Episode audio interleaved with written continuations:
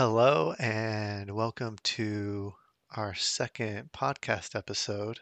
I am Chris Hardman, and I'm here with my friend and co host Micah. Hello. We are going to talk about food quality today. Um, this is because Micah was asked a question. Do you want to tell us about that, Micah? Yeah. So in our last podcast, we talked about uh, you know morning routines, and we did cover a little bit of uh, like breakfast and some foods and stuff. And uh, I just had a, a friend ask me why is like the grass-fed beef so important, or why is that so much better? And actually, they had never really even heard that there was that there were like different kinds of beef or meat, and so I kind of explained it a little bit to them, but um, we thought it'd be a good topic to cover. Just, um, I guess, food quality in general. Right. So this is something that comes up a lot. You have like meat, you have grass-fed meat versus just your regular conventional meat. Uh, you can get into like eggs and butter, where you have pasture-raised chickens, pasture-raised eggs, versus just the farm, the mass farmed eggs. You have raw milk versus your store-bought pasteurized milk, organic foods versus conventional foods. Lots of different questions. So we're going to try and cover as much of it as we can today. So that's that's what we're doing. Is that right, Micah? Does that sound good? Yeah. Okay. Yeah, it'll be good. So the first thing that uh, always seems to come up with this topic, for me anyways, from people is why would you not just trust the food in the grocery store? Like, shouldn't the food that you're being sold be good for you? And shouldn't it be the way you should eat? And hasn't the government given us the food pyramid? So I'm curious, Right. Micah, do you think do you think that there are bad intentions in the food industry? Uh, definitely. I mean, like, sure, the the government has put uh, different organizations and rules and stuff and like regulations that food companies and providers have to follow.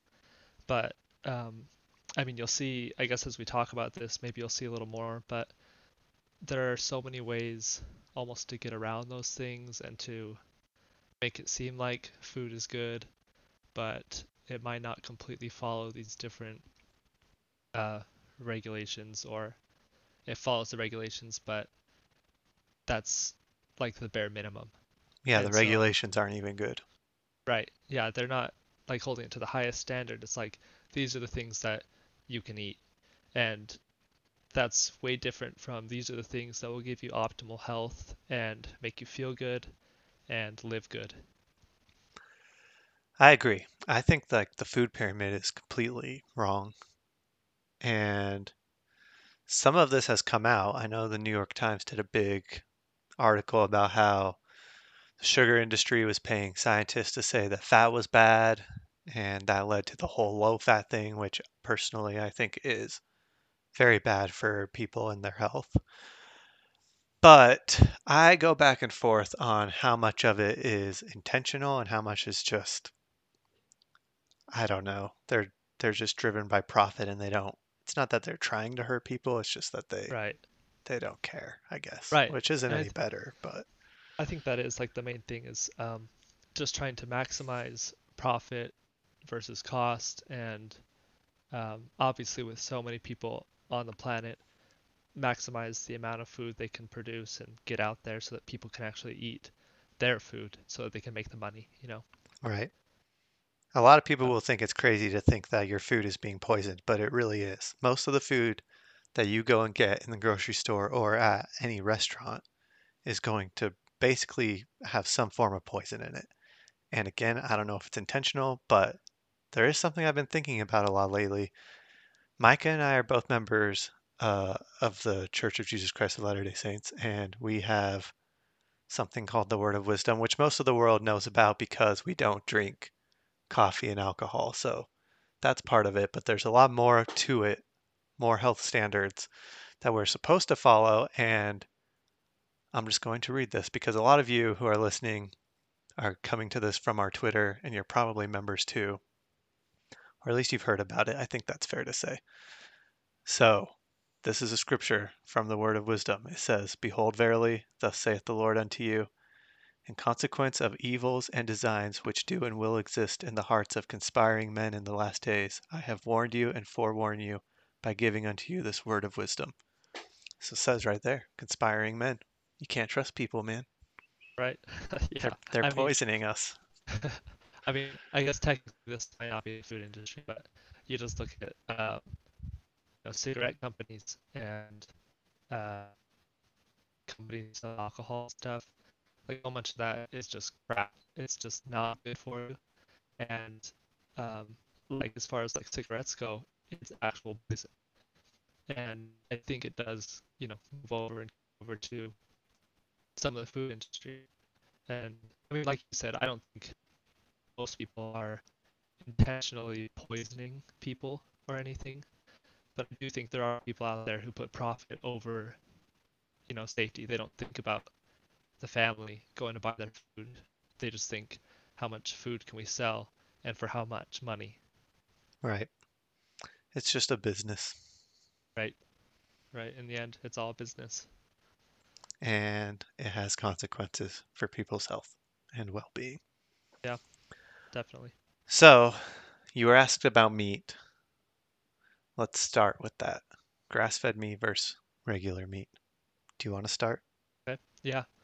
Um, and so, I mean, there are lots of different depths to this and ways that you can look at it. I'm just going to start from most basic. Uh, as far as beef go, you know, cows, most cows on typical farms are they're fed milk when they're first born, and then they typically they'll they will eat grass for several months, but then they're moved to these feedlots, and in these feedlots they're basically feeding them um, just grain grain feed. It's usually got like a base of like soy or corn, um, and anyone who's heard or learned anything about like the feedlots and stuff, they know that this is like confined space. They don't have, they're not outside in like the pasture or whatever. They're just stuck there to eat and Yeah, fatten up. this is important because it will come up not just in the meat, but in things like eggs and milk. These factory farms uh, are like very bad quality for the animal, a bad quality of life. They're they're inside, they're in these little pins where they're not, I mean, they can't move really, not in any meaningful way. Um, and then, like you said, they're force fed all of this grain to the, I, I believe the goal is to get them as big as possible in the shortest amount of time as possible so that they can be butchered with the most amount of meat in the quickest amount of time. Right. It's kind of uh, a mix of getting the most amount of meat, so getting them as big as possible, but also this is basically just filler food.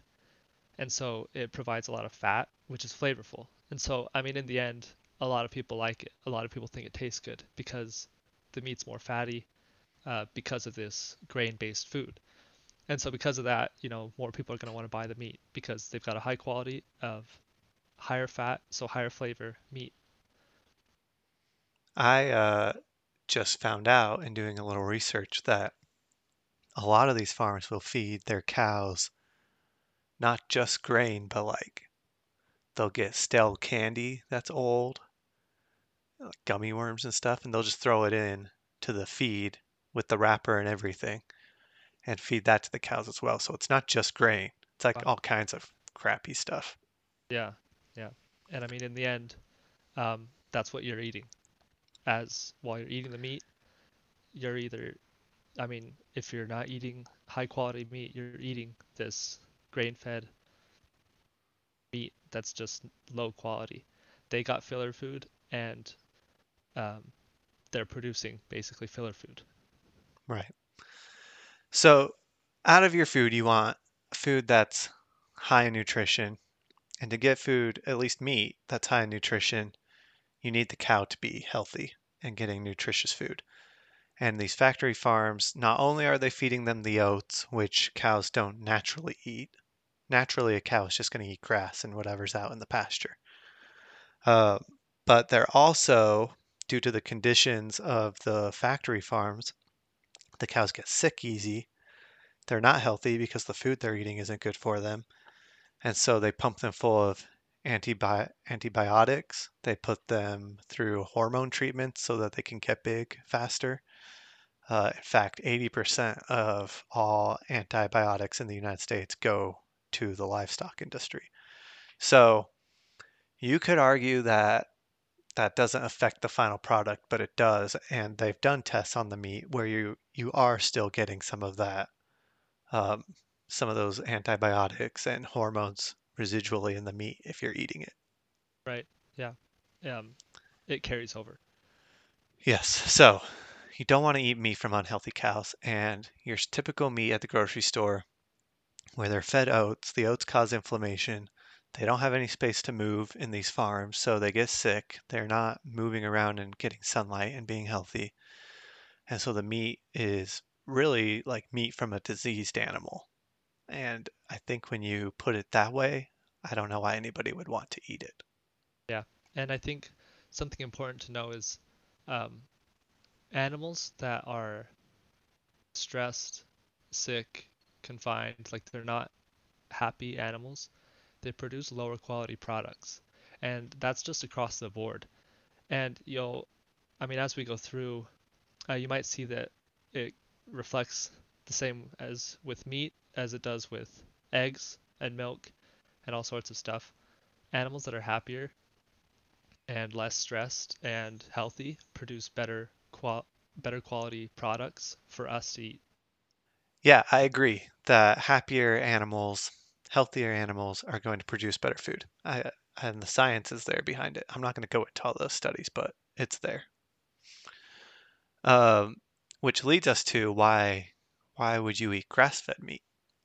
So ideally, and I suppose it's possible that you could have a grass-fed cow who is not the healthiest and they're still pumping full of antibiotics and hormones, but ideally and most of the time your grass-fed meat is going to come from cows that are out in the pasture, they're getting sunlight, they have space to walk around.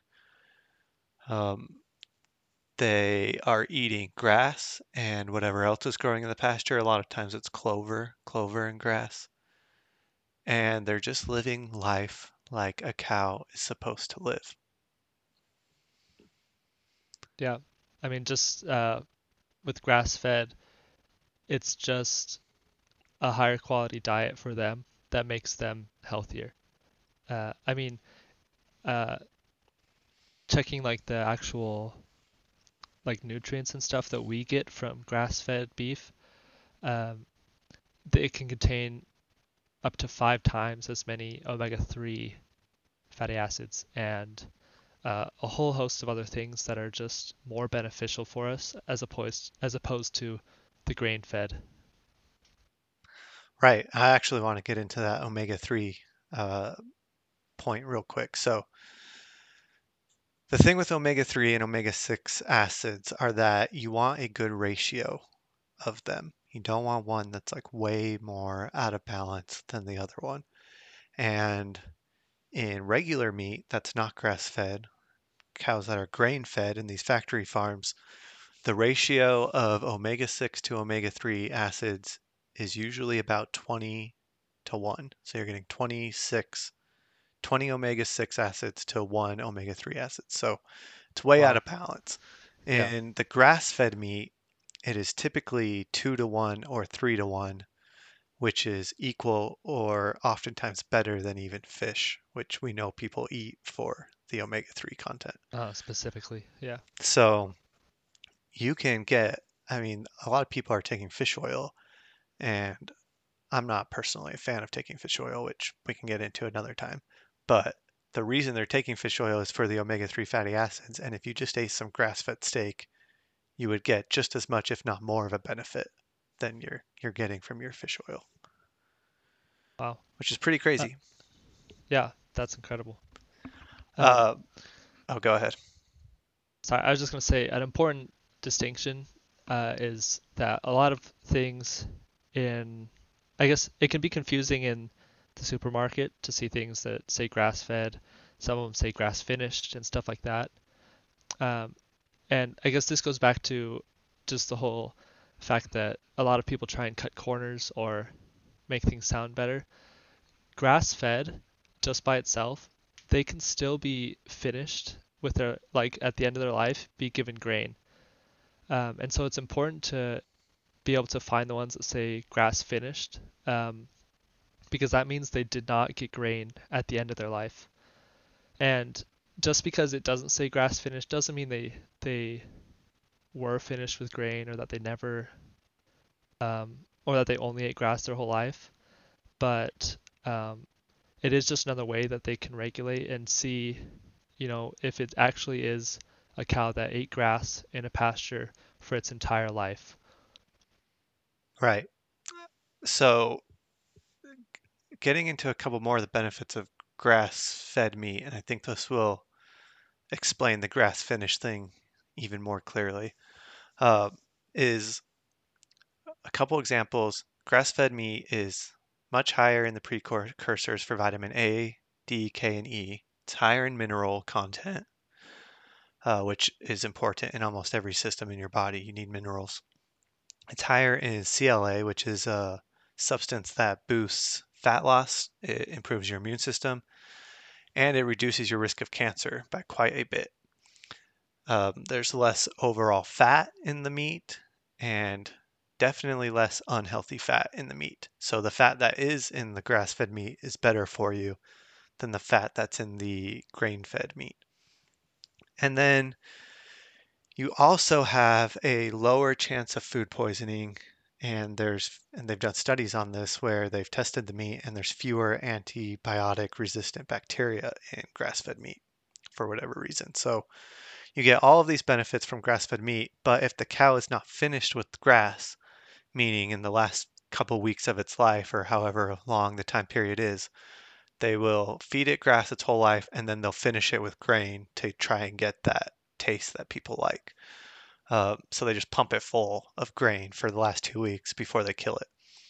You lose almost all of that benefit. So some of the things you lose, for example, we talked about those omega 3 acids, they're 20% lower in grain f- finished beef. So even if the cow was fed grass its whole life, if it's finished with grain, it's going to have a 20% less omega 3 fatty acid content and it's about that same for the vitamins um, as well. And the calories are even 20% um, higher than the grass finished beef. Wow. So it's important to find beef that's not only grass fed, but grass finished. You really don't want them to have oats at any point in their life. I think that's fair to say. Yeah. And I mean, um, if you think about it, like pasture raised, grass fed, grass finished, it's just more natural for cows to go out and eat grass their whole lives and not be stuck in like a tiny container being right. force fed grain or whatever. And with a lot of this stuff, that's how it goes. With like more natural is just better. It makes more sense and it's healthier. It's true. I noticed in looking at all of these different topics, the, the common theme is returning back as close as we can get to the way nature does it. Yeah. Yeah, definitely. So let's stick with cows and go to the milk. I am a big fan of raw milk. And if you follow me on Twitter, you know that because I love to drink raw milk and I want everybody else to drink raw milk. so just to give a little context as to what that means exactly. Uh, your milk that you get in the store, if you just go to the grocery store and you buy some milk, it's going to be pasteurized for sure, and like 99% will be homogenized as well. So it goes through two processes the pasteurizing process, where they take some chilled raw milk and they heat it up to at least 161 degrees. A lot of times it's hotter than that. And then they leave it at that temperature for at least 15 seconds and they cool it back down to its original temperature. And they say the reason that they do this is to kill dangerous bacteria um, and make the milk safer. And then the other process where they homogenize the milk is to allow milk to be consistent. So they put it through some machines that have very high pressure. It breaks up the fat particles so that the milk has a longer shelf life and there's no separation. Like if you go to the store and look at the milk, there's not a layer of cream on top because that fat has been basically blasted away through high pressure. So the fat particles just get mixed in with everything and they don't separate anymore. Um, so those are the two process processes that most of the milk you buy at the grocery store is going to have gone through. The problem is those processes destroy everything good in milk. uh, I don't know. I'm sure a lot of you know people who have a hard time digesting milk. Do you know people like that, Micah? Oh, definitely. Yeah, I It's I pretty common. people, especially at work. Yeah. Yeah, yeah, it's pretty common, especially in today's world. Part of that is because of those processes that milk go through, and if they switch to raw milk, all of a sudden they have no problems. Um, I actually have a cool graphic here that maybe we can link to in our notes, but it goes through each kind of milk and the benefits of the milk and what happens in the different processes. So it's broken into different categories. You have enzymes, probiotics, healthy fats, proteins, vitamins, and calcium. In raw cow milk, every one of those is active and very highly bioavailable. Um, sometimes some people will argue that you have the same nutrients in milk in the grocery store even after those processes, but even if you do, they're just not as available to your body. It's harder for your body to digest them and pull the nutrients out to use. So you lose a lot of it in the digestion. Um, but going on to the pasteurized cow's, cow milk, just going through each of these categories, the enzymes are inactive because the process of pasteurizing basically just shuts them down. So that's why people have a hard time digesting them. And in raw milk, there's probiotics, which are completely destroyed in those processes. So you don't get that either. So those two things alone help so much in digestion that you, you would notice a huge difference in the way you digest raw cow milk compared to pasteurized cow's, cow milk. Then you get to the fats and proteins. And in the pasteurized cow milk, they're both altered. Those processes alter the molecule so it's not the same molecule you originally started with. And some people might say that's not bad. Uh, I think if you're modifying nature, it's probably not good. Like like we said, the closer to nature you can get, the better. Right. And then you get to vitamins, which are completely destroyed in that process. So a lot of times they'll add vitamins back in artificially after those processes to try and keep the nutrient content the same. And then calcium, which everybody thinks they need to drink milk for the calcium, is not completely destroyed in the process, but it is inhibited and makes it a lot harder to digest. So that was a lot of information. Yeah. Well, Uh, no, I mean it's all real important. yeah, do you have anything to add? Um, just I just thought it was interesting because, um, like you said, it's the raw milk is so it keeps all these nutrients, and it's common knowledge that when you heat things to high temperatures, when you cook things, they lose um, nutrients. Like nutrients are like actually like killed off um, in the cooking process. And so just with the pasteurization, heating it up to so high of a temperature, like it makes sense that you lose all these nutrients. And the interesting thing is there are states where it's illegal to sell or buy raw milk. Even in like here in Utah, I believe the the law is that you have to get it from the producer. Like you can't get it in a store. Isn't that correct? Or So the law, like yeah, basically the law is that you, in Utah anyways, is that you have to get it straight from the farm. So there are stores you can get it at because they're owned by the farm, but Right. you can't, that farm can't like sell it to a Walmart and then you can go buy it at Walmart. You can't do that. It has to come straight from the farm.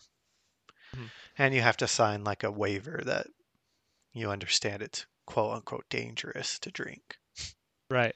And I mean, the laws differ by every state, but I just thought it was interesting. I saw one person was saying, I mean, you can go out and buy cigarettes or whatever you want without any problem, but you it's illegal to buy raw milk in whatever state. And it's just interesting that they try and de try and like classify as this dangerous subject su- substance when uh, it's got so many more vitamins and nutritional benefit as opposed to the regular typical milk you find in the store. Right. Their argument is that the raw milk has all this bacteria in it from the cow, and if you don't pasteurize it, you're going to drink that bacteria and you're going to get all kinds of illness and sickness and disease. Nobody I know who drinks raw milk ever gets sick from it, and they're all healthier than everybody else I know. And that's anecdotal, but it is definitely something I've noticed. And this argument that the uh, that milk is dangerous to drink raw because of the bacteria has recently kind of been disproven because they've done some studies recently where they have found there's components in raw milk that naturally fight pathogens and kill the bad pathogens off. So it's basically like nature's own pasteurization process where the good bacteria is still left and you want that for a lot of health reasons, but the bad bacteria is eliminated naturally just due to the way the milk is structured. Yeah. And I mean, this might also be anecdotal, but if you've ever met someone who has cows, who raises cows or has a farm or whatever, they drink the milk. They drink the raw milk from their own cows. They don't go to the store and buy milk. Um, I mean, and they're all healthy. They farm every day, you know? Yeah, we really need to stop being afraid of bacteria. I, everybody's been convinced that ba- the word bacteria is something scary and you should be worried and never, never touch it. And it's just, I don't know, it's stupid. In fact, one of my favorite people on the planet is Joel Salatin. He's a farmer. Some people will know who he is. He's awesome. You should look him up if you don't know who he is. But he talks about how he'll go out and drink water straight from the cow troughs, the same place the cows are drinking out of, which sounds gross, but Yeah. he does it to boost his immune system because the bacteria in there um, helps with that. And he's not afraid of the bacteria, and you really shouldn't be. And there's a decent amount of studies out there that show all of this like hand sanitizing and antibacteria cleaner in your kitchen make you more unhealthy, not not um, healthier. Right. I mean, at this point, it's honestly almost a joke with a lot of people. They think, you know, oh, I've had this food that was so poorly prepared that so now my immune system's perfect. I can have anything and it doesn't matter.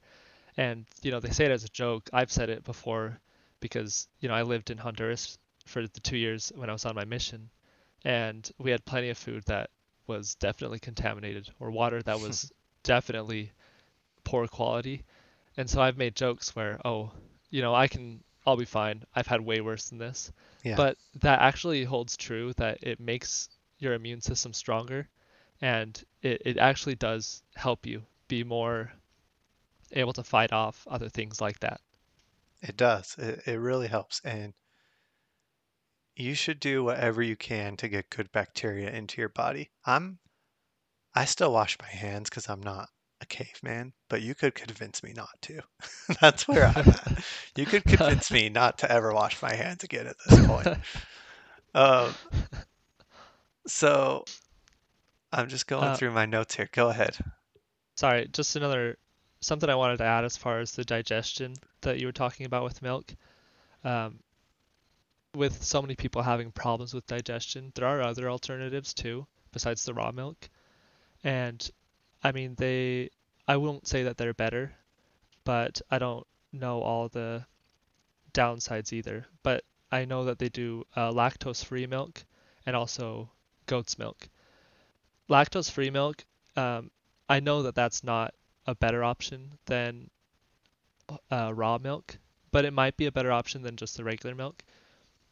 The only problem is uh, instead of they don't actually remove the lactose, they just add another um, substance called lactase, uh, which kind of counters that to aid in digestion. Interesting. Um, so, and I don't know if that's any better nutritionally than the typical milk that you'll get in the store. I know that as far as like the nutrition facts go, it's pretty similar. And the same goes for goat's milk. As far as the nutrition facts, it's pretty similar. But uh, a lot of people claim that it does it is easier to digest, and that's actually because the fat molecules are smaller in goat's milk, Hmm. and so um, typically it's just easier on the stomach for people to digest. But kind of like we talked about last week, it takes getting used to goat's milk. So, interestingly enough, raw goat's milk is the closest thing to breast milk we have that's not breast milk. So, I know a lot of people Oh, whose kids, for whatever reason, can't breastfeed, so they will give their babies goat milk, raw goat milk instead. And it almost, I mean, it's not going to be the same, obviously. Breast yeah. milk has a lot of like magical qualities to it, but it's as close as you're going to get. So, I'm a big fan of goat milk. Okay. Yeah. And I mean, you see if if you look it up, you'll see plenty of people who will argue against it. They're like, no, don't give them goat's milk, give them formula. But um, Yeah, give them the formula that's full of high fructose corn syrup and soy and vegetable oil. That's good. right, Yeah, do that. it's just interesting.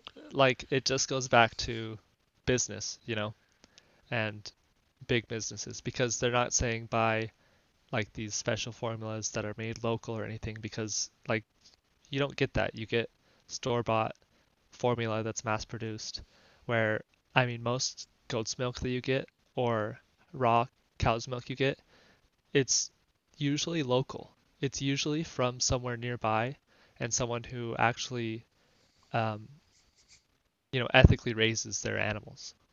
Right. I wouldn't even say usually. I would say it has to be because it's not it's not filled with the preservatives. Like I said, the pasteurizing and homogenizing of milk makes it last longer on the shelf, so they can ship it Huh. across the country or whatever, and it's Right. still good. You can't do that with raw milk. It, it's going to go bad faster. So it ha you have to get it somewhere at least relatively close by.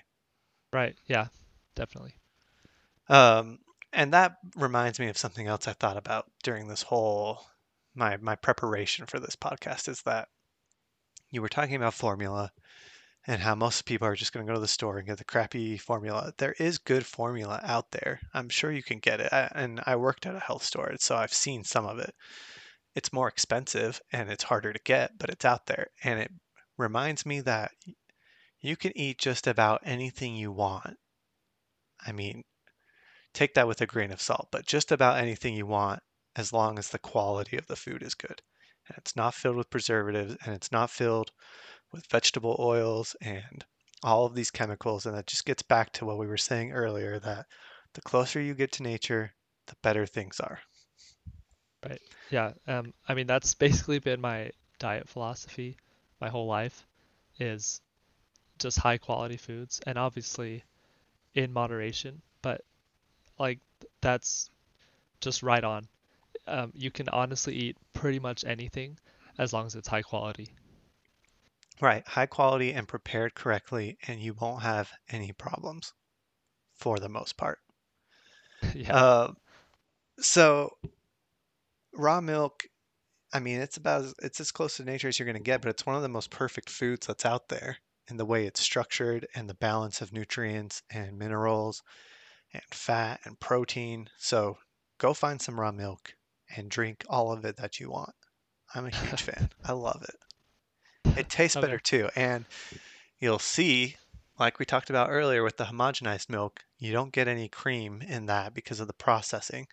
But with the raw milk, you'll see if you let it sit, a layer of cream will separate on the top.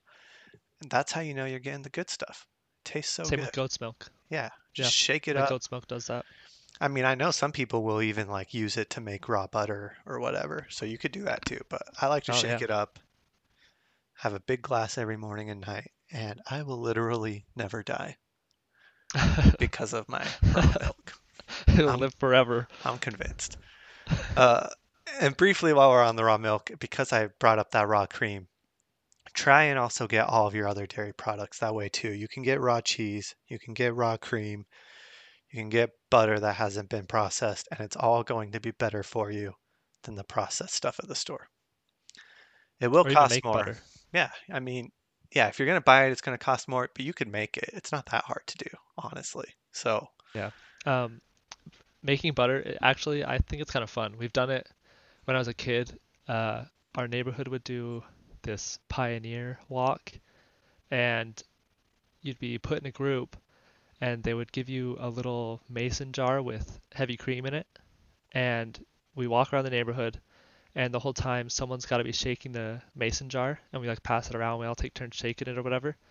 By the time we were finished, we finished at this one house where they've made pancakes, and if you've done it right, your cream is turned into butter, and we actually would use that cream for the butter for our pancakes. And like it was fun, just shaking it up and like making our own butter for the pancakes, and it was good. It tasted good, and it's healthier. that's awesome. That sounds like a good activity for youth to be Yeah, doing. yeah, it's If you have kids, make them go walk around their neighborhood making butter. Right, yeah. Don't put it on sell it, pancakes when they get home, though. Just have them eat it raw. Eat, the Yeah. butter straight. It's actually pretty good. I I'll eat raw meat from time to time, and I'll do it with some raw butter, and it's actually it's pretty delicious. Hmm. Yeah, I haven't tried that, but maybe The will. the final thing I'll note with raw milk is you want it from cows that are still being grass fed, that are still being raised in pastures. Like if you get raw milk from one of these factory farmed cows, it's going to be terrible for you. So it's just going to be filled with all the antibiotics and hormones and pus because they're sick and infected of inflamed and everything. So Right. get it from Yeah. healthy cows that are raised in pastures and you will be very happy with uh, how easy it is to digest and the nutrients you get from it and how good you feel.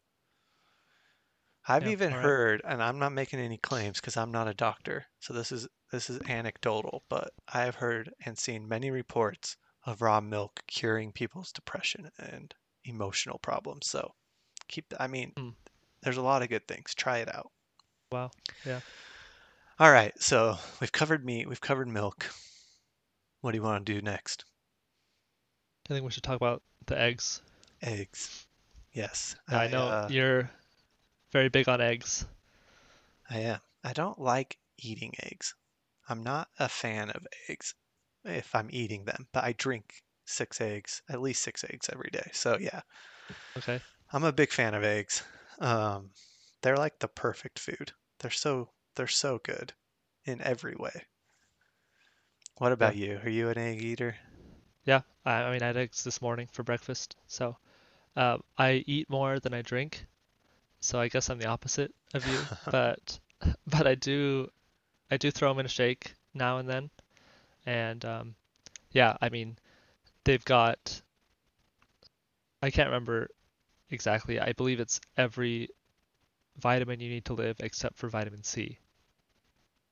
That Like sounds right to me. They're they like they're actually one of like just like the raw milk actually, but they're one of the most complete foods you can Yeah, eat. you could survive off eggs Mm. and be pretty much fine. Yeah. So, because I drink raw eggs, the question of the quality of the eggs comes up a lot. Mm. And I get my eggs from local farmers or people who are just raising them local, raising chickens locally. And first of all, you can see a huge difference in the eggs. The yolk is so much more orange and um, just like even dense. You can just tell the difference in the way it looks from than from the cheap eggs you buy at the store. Right? So I've I've had people ask me like, does it really matter if the chicken is pasture raised? I think it does from a nutritional standpoint. Uh, things like folic acid has been found to be 50 to 100 times higher in pastured eggs than just your.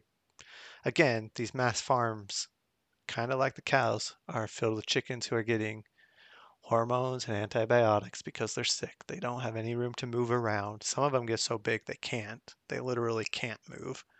Yeah. So they're not healthy. So these chickens who are out in the pasture, and I think this is actually a good a good thing to note. You'll see on cartons cage free, and then there will also be pastured as like two different things. Cage free chickens um, are not necessarily better than the just mass farm chickens. They can have like you could still have like five feet of space with like 15 chickens in it or something, you know, like it's not necessarily better. You want to get the pasture raised eggs uh, where they have space, they're out in the field. If the farmer's doing it right, he's moving them around to different pastures. They're eating bugs and grass and whatever is out there. Right. And all of that nutrient gets um, sent to you through their eggs. Right. And um, just on that, there's actually you can also see uh, eggs that say free range, and I mean it's again just another way that people try and get around. Um, they try and make it sound nice so that you'll buy the eggs, but they're not actually giving you all the quality that they can. The pasture raised, there I think there's like a like an actual amount of space that they're required to have for it to be deemed pasture raised. Um, and but as far as like cage free and free range, like cage free, most cage free chickens are still just indoors. They're still, Yeah, it's just like a like marketing said, trick. right, like you said, it's still basically factory farmed. And then even free range, they might have access to the outdoors, but they're not just on their own out there eating whatever they need to eat. Because chickens are actually omnivores. So like you said, they eat bugs, they'll eat grass. They actually do I think even pasture raised, they feed them like the grain and stuff. But with chickens, it's different than cows. They actually, um, that's something they eat. They need to have the grain. Right. But um, just the fact that they're able to forage for the food that they would naturally eat, uh, it makes them healthier. Awesome. Yeah, it's true. Uh, in fact, I have some numbers here on pasture raised eggs. So this was a study that compared pasture raised eggs with just your normal mass produced eggs that you would get at the grocery store. So these are the numbers for pasture raised eggs. They have three to se- three to six times more vitamin D, 70% more vitamin B12, 50 to 200% more folate, 40 to 60% more vitamin A, 30 to 34% less cholesterol, 10 to 25% less saturated fat. Now, those two things, personally, I would say are negative, but we'll get into that in the raw egg thing in a minute. Uh, two to seven times more omega 3 fatty acids, two to three times more vitamin E, and seven times more beta carotene. So, I mean, basically in every way, they're healthier. Right. Yeah. I mean, by all those uh, metrics and vitamins and stuff, like that's just, I don't know why you wouldn't try and get the pasture raised eggs over the regular eggs. Right. They're going to cost more. And I'm sorry to tell you, but most of these things we're talking about are going to cost more because it's just the way our stupid world is set up. And uh, it's unfortunate that it has to be this way, and it might change once the demand goes up enough. But right now, you're going to have to pay more for these healthier, higher quality foods, but it's worth it. And I think you'll save money in the long term by not getting sick, not having to go to the hospital, not going to the doctor, not paying for medicine. Um, it ultimately ends up being a better deal, and you have a better quality of life. I'll, Right. I'll pay more money for a better a better life. yeah. And just supporting, like, it might sound kind of cheesy, but like supporting like the local farmers and these local people who provide this food for us, uh, not only does it help them and their family and it helps them to continue doing so, I think if more people did it, we'd be able to lower costs for them. if more people switched from the typical um, factory farm milk or eggs or whatever, um, with those giant factories losing money or whatever, these local farmers who do this thing will be able to do it for cheaper and cheaper as more people are switching and supporting them. Yeah, and it's nice to see that it at least seems we're heading that way. It is getting Yeah. more popular, so that's good. Hmm. Yeah. So you had a question, I believe, about raw eggs. Uh-huh. Um, just like why are raw eggs so important, I guess.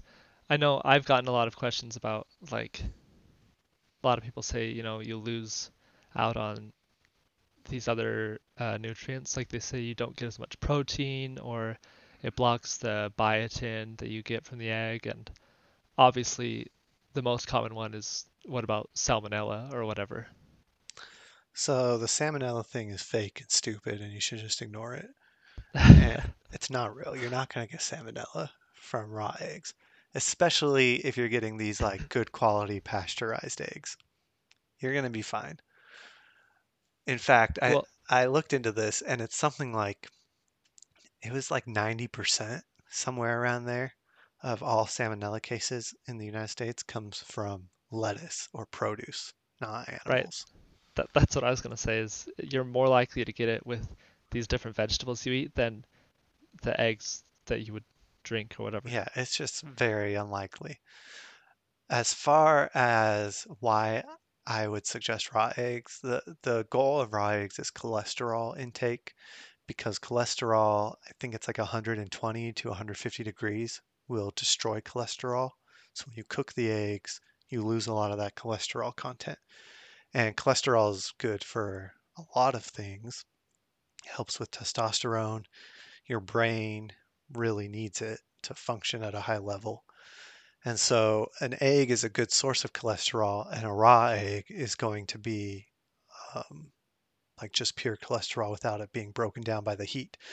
It is true that you don't get as much protein from the raw egg because it's not as bioavailable as if it was cooked. So if you're eating your eggs for protein purposes, it's true. The raw egg will not give you as much protein as the cooked egg. Which I don't, obviously, I guess I just don't understand it completely, but um, like I said earlier, it's like a, a fact that for most food products, when you cook them, you lose nutrients. So it doesn't make sense to me that you would get less protein by cooking the egg. so it's not that there's less protein in a cooked egg versus a raw egg. There's still the same protein. It's just easier for your body to get to it. Okay. It's kind of like uh, the heat is, in a way, pre-digesting the protein. That's a very like simple way to put it. So that when it hits your stomach, it's already like somewhat digested, and your body can just pull the protein from it. Okay. Does that make Huh. sense? So you're getting Yeah. a, Yeah. let's say there's 10, 10 grams of protein. I don't know. I'm just using this as an easy way to, des- to describe it. There's 10 grams of protein in an egg. In a raw egg, maybe you get you absorb six of those grams, and in a cooked egg, you would absorb eight of those grams. That's that's all. Okay. It's just an Yeah. absorption thing. Okay. Yeah, that makes sense then. Anything else about eggs? Um, let's see. I had something. Oh, I just lost it though. As far as like the cholesterol goes, I know a lot of people worry about it and they worry about like um they worry about like trans fats and saturated fat and all that stuff. Um, but eggs are actually like a good source of fat. The cholesterol that you get from eggs is good, and it'll actually help get rid of um, these bad types of cholesterol that you have in your body. Yeah. Don't worry about saturated fats. They're good for you as long as they're from good sources, animal products like raw milk and eggs, good quality meat. You really don't need to worry about saturated fats. It's a it's an old way of thinking in the health industry that is almost, I would say it's almost mainstream now that saturated fats are good for you. hmm So you really don't need to worry about them. Trans fats are bad, but you're not getting those in eggs anyways. Yeah. It's the polyunsaturated fats that are bad for you. You need to worry about those. And that um, is primarily coming from vegetable oils. The Right. PUFAs for short. So, Yeah. Which I I know mean, you wanted so to talk about, so we could just go into that. yeah, yeah. There are tons of different polyunsat polyunsaturated fats that are just so commonplace that everyone uses. Um, some of the ones that I've got uh, just here in front of me, there's like canola oil, corn oil, soybean, vegetable oil, um, margarine. These things are all super common in pretty much every household. They just use it to cook with. It's put in all the foods that we buy, all these packaged foods and stuff. But like these things are actually so bad for us. They are. They're terrible. You should not, you should do everything you can to stop vegetable oil from entering your body. It is so bad for you. And I know a lot of people are like focused on, I'm going to cut out sugar and that kind of thing, or carbs or whatever. And that's great, whatever. Do what makes you feel good. But I will tell you that the vegetable oils are way worse for you than sugar could ever be. In And fact, a vegetable oil is unrecognizable to your body. It doesn't really know what to do with it. So when you have like canola oil come in, it causes all kinds of inflammation, which is bad. That leads to disease. And it takes about 17 days for your body to get rid of that oil from from your body because it doesn't know how to process it. So it just sits in your body for 17 days, wreaking havoc and causing all kinds of problems. yeah, and with most of these, uh, they're like one of the main things that's bad about them is because of the way that they're processed, it's easier for them to be oxidized, which changes like their um, like their nutrients, and so it makes it bad for your body. The oxidation uh, just doesn't go well with your body, and it does lead to like these diseases and stuff.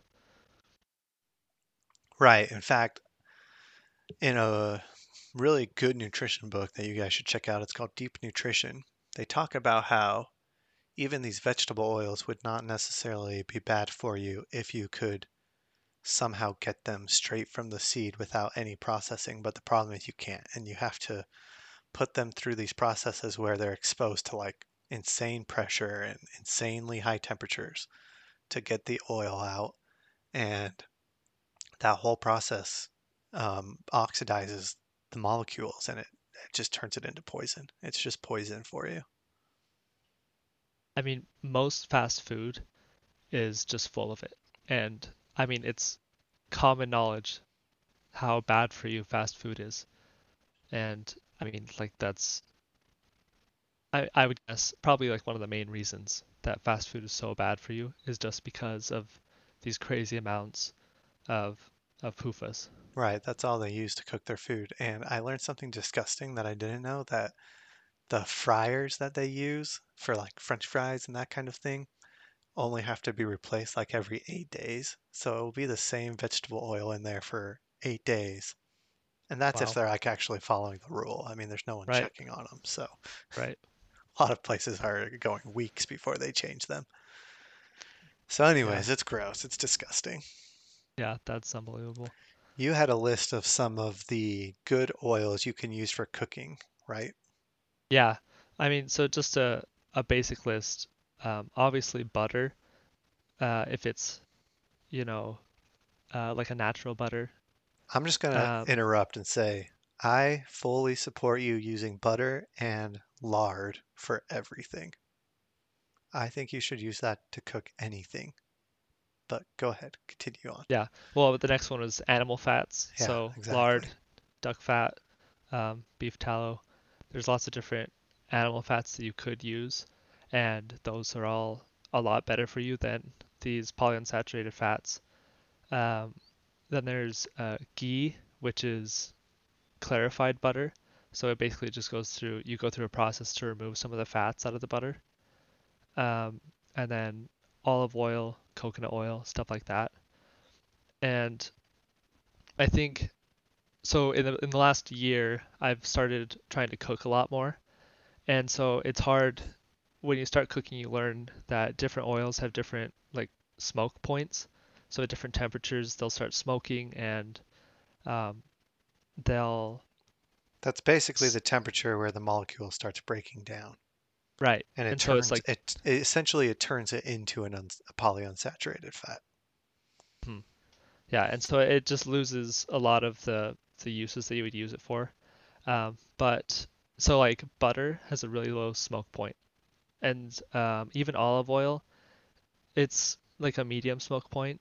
But and so as far as cooking goes, it's hard to find the right fats that you can use because most of these PUFAs are they have super high smoke points, and so it's just so easy to try and grab one of those for when you're gonna sear a steak or uh, fry something like chicken or something like that, just because it can withstand a higher temperature. But I actually but found out, it's kind of deceiving because it will say like canola oil has a 400 degree smoke point, but mm-hmm. in the processing of the canola oil to actually get the oil out of the seed, it's exposed to temperatures way above that.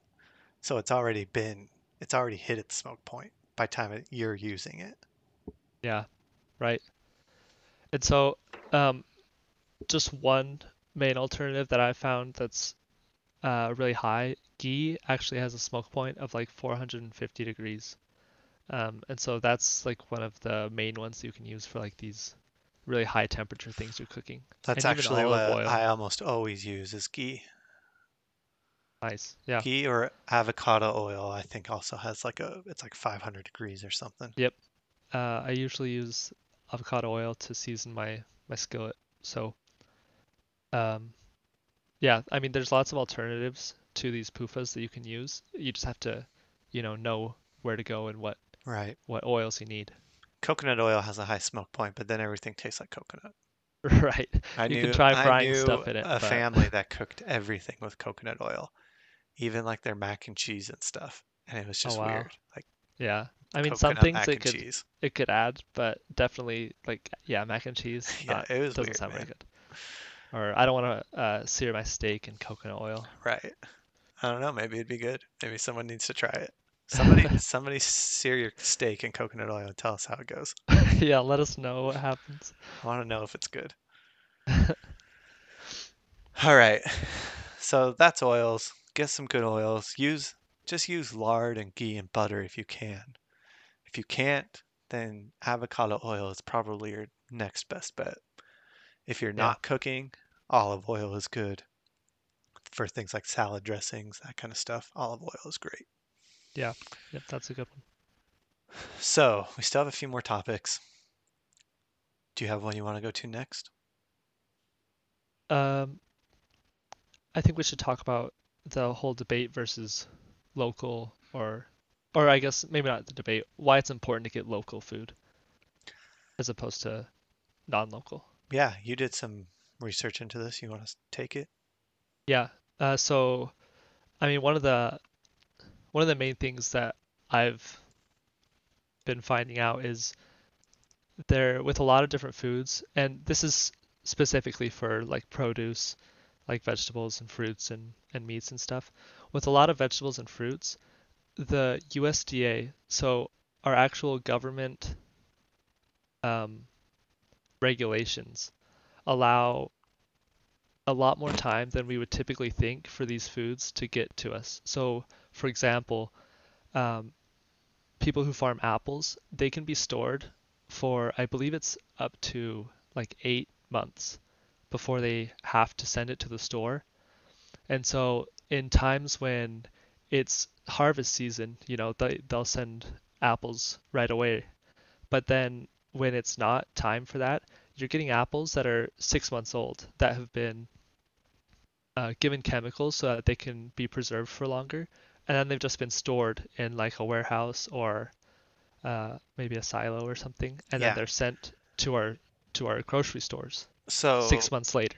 Bronze Age Pervert has a, a podcast called Caribbean Rhythms. That's good, and you should listen to it. And in one of his episodes, he talked about some of those processes that like fruit goes through just in the shipping to when it leaves the farm to when it gets to you to eat it. And like you said, they just store them in these giant warehouses. And a lot of times when they've done, you know, analysis on those warehouses, they find there's all kinds of molds and bacteria growing all over all of them. And they like try and separate them out when they ship them to the store, but there's still remnants of that mold on it and you're eating it and it's disgusting. Yeah. Yeah, it's just awful. And so getting it local, I mean, if you go to a farmer's market or or whatever, you know that those things are fresh. They're from the farm. The person selling them has probably picked them within the last few days or week. Right. Um, I think the more local you get, the less processed it's going to be. It's obviously not going to have any preservatives or chemicals in it because you're buying it locally. They don't need it to last forever.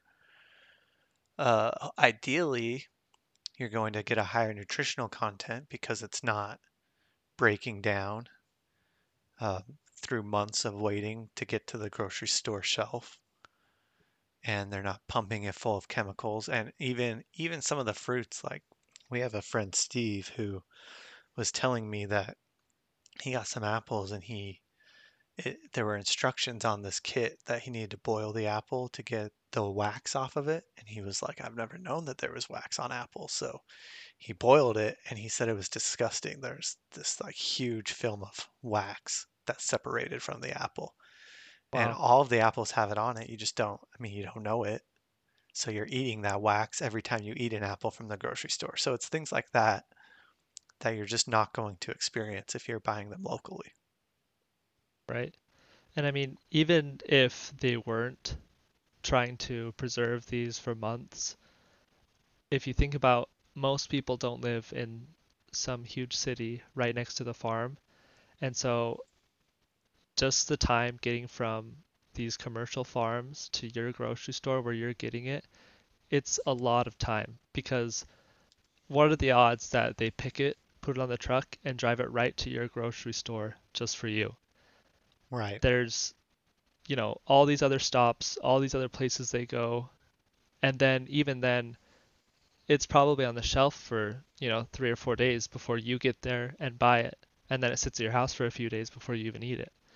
And at that point, you know, the produce that you're eating is weeks or months old. And there's a big movement in nutrition circles to eat food that's in season. And there's a lot of reasons to do that.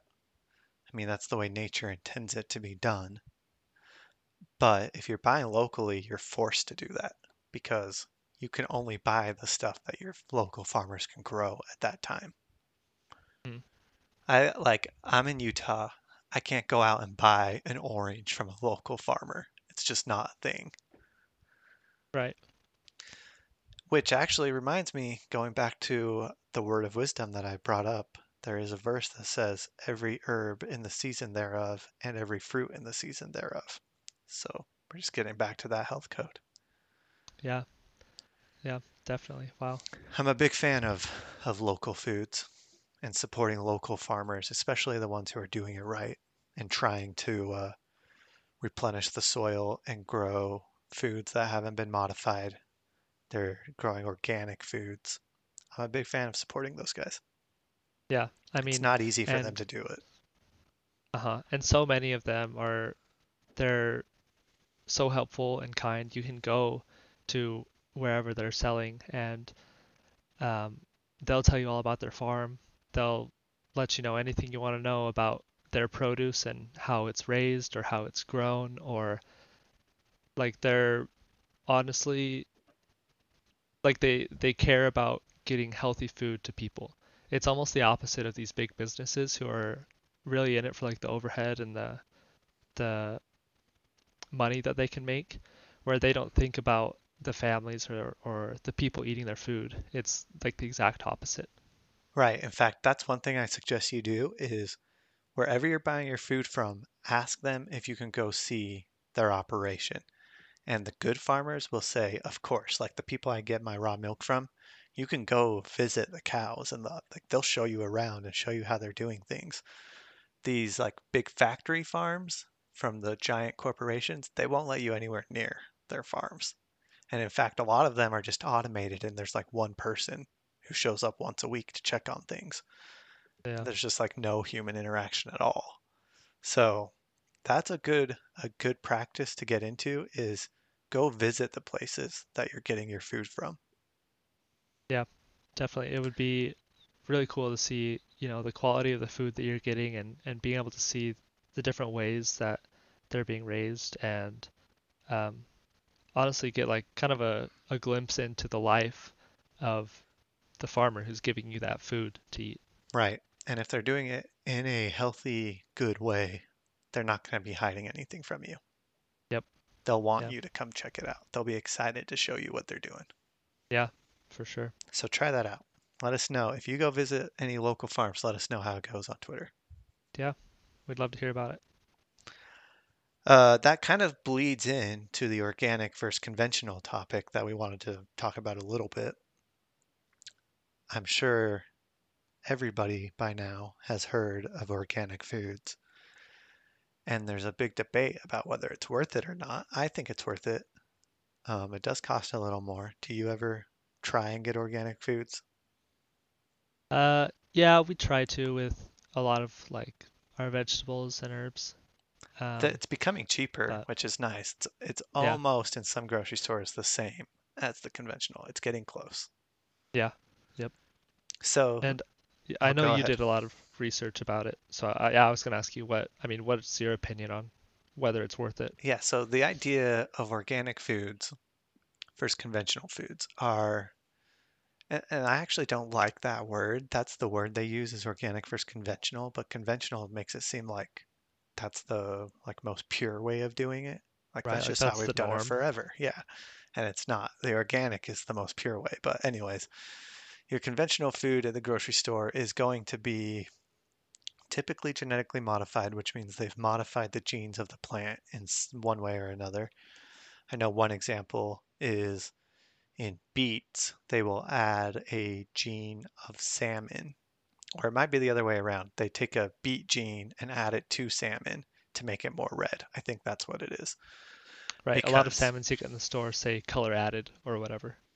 yeah, and so they'll they'll take this gene, insert it into the salmon egg or whatever, so that that salmon's offspring are more red because people think that that's how salmon should look. And it is how salmon looks if it's caught wild and it's healthy. But in these fishing farms, that's not how it looks because it's not healthy.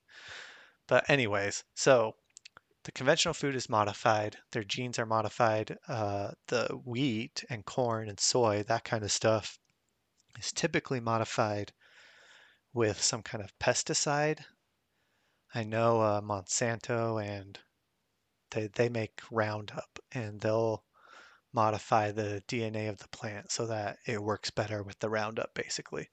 And then they'll use the pesticides like Roundup. There's a one that they use all the time called atrazine, which is very bad for you. In fact, a lot of people know of Alex Jones, and the only thing they know about him is that he said they're turning the frogs gay by putting atrazine in the water. But atrazine does produce a lot of estrogen, and it does turn male frogs into women frogs. And it causes all kinds of birth defects and messes with your hormones. And that's what they're using on all of the wheat and soy and corn that you're eating if you're Oh, getting conventional. So it's really bad for you. Organic, on the other hand, is more focused on um, a natural way of farming where they're trying to replenish the soil instead of just taking from it. They're trying to um, avoid things like antibiotics in their animals. They're not using genetically modified stuff. It's it's meant to be just the pure seed as it would be in nature, which is getting harder and harder to find, but that's the idea behind it. And then uh, they're also not using the pesticides and fertilizers, at least not the chemical fertilizers and pesticides. Okay. So, as far as, uh, for example, organic milk, um, I mean, when you compare typical grocery store milk to the raw milk to organic milk, I mean, where does that compare or where does that fit in? So the organic milk would just mean that the animal, that the cow is not being given antibiotics, it's not being given growth hormones, and it's being fed food that's organic. So it could still be, and most likely it is still being fed oats, but it's um, oats and grains that have been grown organically, so there there wasn't any chemicals used in them. So it's better than, you know, non-organic milk, but it's still going through the same processes. So it's Uh-huh. not it's not Okay. coming anywhere near raw milk. Okay. Yeah. The big thing with organic food is that it's not it doesn't have those chemicals in it, and the soil is typically better due to the way that they farm, and so you're getting more nutrients from the food for that reason. So I think Okay. organic food is worth it. It is better for you, and even if the nu the nutrients end up being the same, at least you're not filling your body with the poisons of the pesticides and that kind of stuff that's in the normal food. Right, right. Even if it is the exact same, you don't want to get these negative effects that you get um, just because they have to spray all these pesticides and and weed killer and stuff. Exactly. Yep. Awesome. Um, as far as uh, poison and stuff like that, I know we we were asked on on Twitter about like tap water and the water we drink. Uh, do you want to go into that a little bit? Sure. So in the imaginary utopia that you would like to live in, you could turn on your tap water and you would just get pure, clean water that would be good for you. But that's not the world we live in. And for the most part, it is pretty bad what you're drinking from your tap water. It's full of um, different chemicals. They've identified radioactive compounds, uh, disrupting, brain disrupting pesticides, fluoride, chloroform, heavy metals like lead and arsenic. Um, there's atrazine in it. There's, oh, arsenic. I said that one. There's hormones from a lot of like birth control pills and and that kind of stuff gets flushed into the water system and then it stays in the water system even through the filtering processes and it's really that that's the case with a lot of prescription drugs so you can find traces of prescription drugs um, i know they've done tests and found traces of antidepressants and that kind of stuff in tap water so Yeah. it's just filled with terrible stuff it's not i mean it is water but it's water that's been contaminated for a long time Yeah. Um, we were kind of talking about this a little bit before, but I had heard like almost like conspiracy kind of stuff where it's like, oh, don't drink the tap water, it'll kill you, and stuff like that. And you kind of think of it as a joke. Um, but when you actually start doing research, there are lots of things that are just like they don't add up in a way that makes you confident in the tap water that you are drinking. Like, um, we found this source online. It's so it's uh, the NRDC, which is the Natural Resources Defense Council.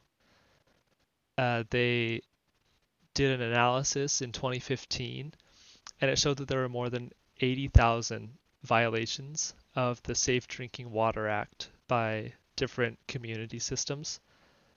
Uh, and it actually showed that about 77 million people were served water that uh, was with one of those systems that had a violation.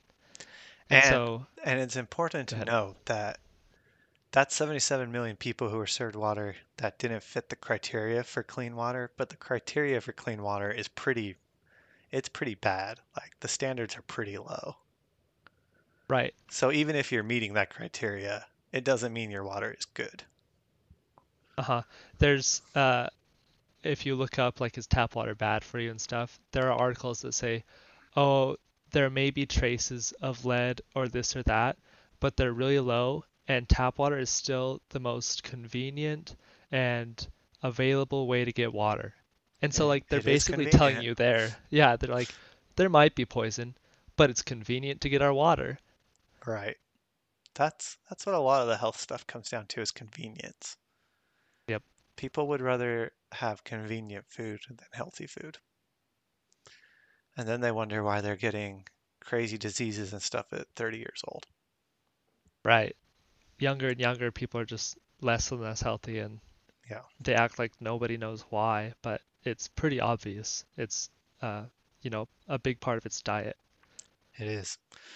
And in regards to the water, I wanted to note that bottled water is not necessarily any better for you than your tap water. A lot of the times it's just coming from the same sources. And then if you're getting plastic water bottles, you're getting BPA's in it, so that's not good for you. Uh, you want to try and get water. Again, we're going back to the nature thing. If you can find water that's from a good natural source, uh, that's going to be the best for you. And there is a website that I'll have to add to our show notes because I don't remember it off the top of my head, but it tells you where the local springs are near you so you can go fill up your water at these local springs that are clean water. Awesome. Yeah, that would be the a best. a trail that so it's a trail that we used to ruck the um, Grove Creek and Battle Creek. Yeah, There's a loop in between them, and at the top of Grove Creek, there's a natural spring. And every time I've run that loop, I stop there and I fill up my water bottle there, and honestly, it's some of the best water I've ever had. that's awesome. I'll have to go get some. Yeah, yeah, it's a good one. So if you do get bottled water, try and find where the company is getting it from. I'm sure there's good bottled water out there. You just have to do your homework and make sure you're getting the good quality. Otherwise, use a water filter. That's going to be your best bet. Just put a water filter, put your tap water through your water filter so that you're getting good stuff at the end of it. hmm And definitely, as far as water filters go, you still have to do your research. Um, they're not all created equal. It's true. So you definitely want to find a good water filter. Um, in the end, I mean, there are ways that you can be positive you have clean water, like boiling it or whatever. I know getting tap water is still the most convenient way, and I mean, sure, there are probably times when you've got tap water that's clean, but just the fact that there are so many violations that go unreported or take so long to fix and where the standards are so loose, I mean it it is a little worrisome sometimes. Right. But you can get good water. Just do your homework. Get a Yep. good water filter, find a good source, and you'll be fine. Yeah, for sure. So, anything else? I think we covered all the topics I had written down. Do you have any others? Um, oh, I had one question for you. I think you've mentioned it, not today on the podcast, but I've heard you talk about it before, and that's um, the temperature of eggs. Um, so, as kind of background, the US is basically one of the main, main countries that believes you have to refrigerate your eggs. Uh, in Europe, most places don't refrigerate eggs. Uh, when I was living in Honduras, they didn't refrigerate their eggs there. And I thought you said at one time that eggs that are room temperature were, it was better for absorption of nutrients. Is that correct, or, or what do you think about that? So, I have found that eggs at room temperature are easier to digest for me, especially when drinking raw. This is all related to raw eggs because I don't cook my eggs. So, at least for me, the room temperature eggs and a lot of people I've worked with and people I've talked to have the same experience. And I don't know why. I've never looked into the into the science behind it. I can tell you that the reason the United States refrigerates their eggs is because when a chicken lays an egg, there's a protective barrier around it, is one way to describe it, so that it doesn't go bad. And so that protective layer um, allows you to keep the egg at room temperature without any any problems. But the processes the eggs go through to get ready for the grocery store shelf that the government requires removes that layer, and so they have to refrigerate Okay. them to keep them to keep them fresh. And as far as I know, we're the only country that does that. Even in Europe, the eggs are usually just like on a shelf. They're not refrigerated. Okay. Yeah, I didn't know that. I know as far as like the um maybe not the science, but some of the reason maybe that it's easier to digest. In a lot of um baking, there are recipes that ask for room temperature eggs, and um, it's it's got to do with like the the consistency of the yolk. Um, it makes it easier to mix and stuff like that. As far as baking goes, maybe that's a similar reason as to why it's easier to digest. But uh, yeah, I'm not sure about that. Yeah, could be. I don't know. I'll have to look into it and see if there is a reason. Awesome. Um, and so I guess maybe moving on from that, are one thing that I hear about a lot, and you see a lot of people talking about, is they say that it's impossible to eat healthy because uh, they can't spend that much money on all these organic, raw, grass-fed, grass-finished specialty foods. So, how do you think is the best way, or what do you think is the best way to be able to eat healthy but not, you know, spend a ton of money on this? So I can't make the food cheaper for you. It is more expensive, and there's no way around that. You just have to realize the cheaper food is poison, and in, the long term, you're going to get sick, you're going to have low energy, you're going to end up in the hospital at a younger age, and the ultimate cost of the cheap poison food is going to be much higher than spending a little bit more right now for the good quality food.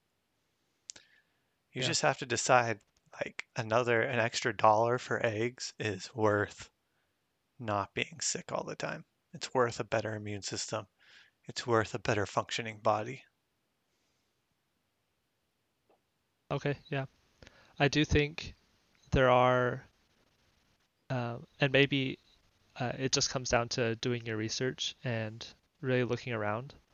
There are places and ways to get higher quality food uh, a little cheaper. I know with a lot of places, uh, if you're buying directly from the farmer or from their store, it's cheaper than it's going to be in, you know, one of these specialty grocery stores that specifically has the organic foods or grass-fed, grass-finished. Um, buying directly from the farmer is going to be cheaper than going to Sprouts or somewhere like that. Um, and I think planning your food, uh, if you're buying the right foods, you can make more out of it than getting these cheap filler foods that are really not nutritious at all. Right. Amen.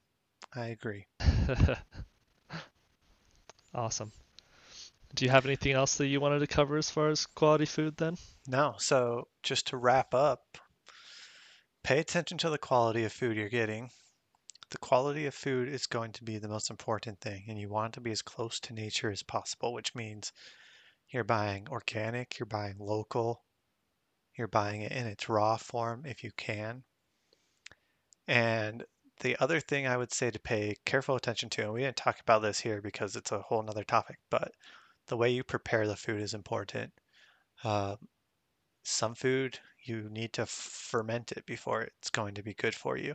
Some food you have to cook at a certain temperature, or you need to soak the grains or whatever. So you can look into how you prepare your food, and that will help a lot. But the quality of food and how you prepare the food are going to be hugely important to your overall health. Yeah. Um, I kind of touched on it earlier, but honestly, the best diet you can have is a balanced diet with high quality food. So yeah, real food, no modification in its natural state is going to be the best for your health and for your body. And don't be afraid of animal fats. Eat a lot of animal food. It's good for you. I'm on carnivore, so I'm biased, but you should you should eat some animal foods. They're good for Yeah, you. they're good for you. All right. Well, that's it for me. You guys, uh, thanks for listening. Follow us on Twitter. Yeah. I'm at I'm at CH Hardman, which is H A R D M A N. I, I'm at running Micah. It's M-I-C-A-H. So follow us on Twitter. Let us know if you have any questions. Happy to answer them. Yeah, we'd love to hear your questions, your feedback, and we actually still don't have a name for our podcast. So if you have thought of something for us, let us know. Yes. Please do. All right. Thanks, guys. Bye. Yeah, thanks for listening.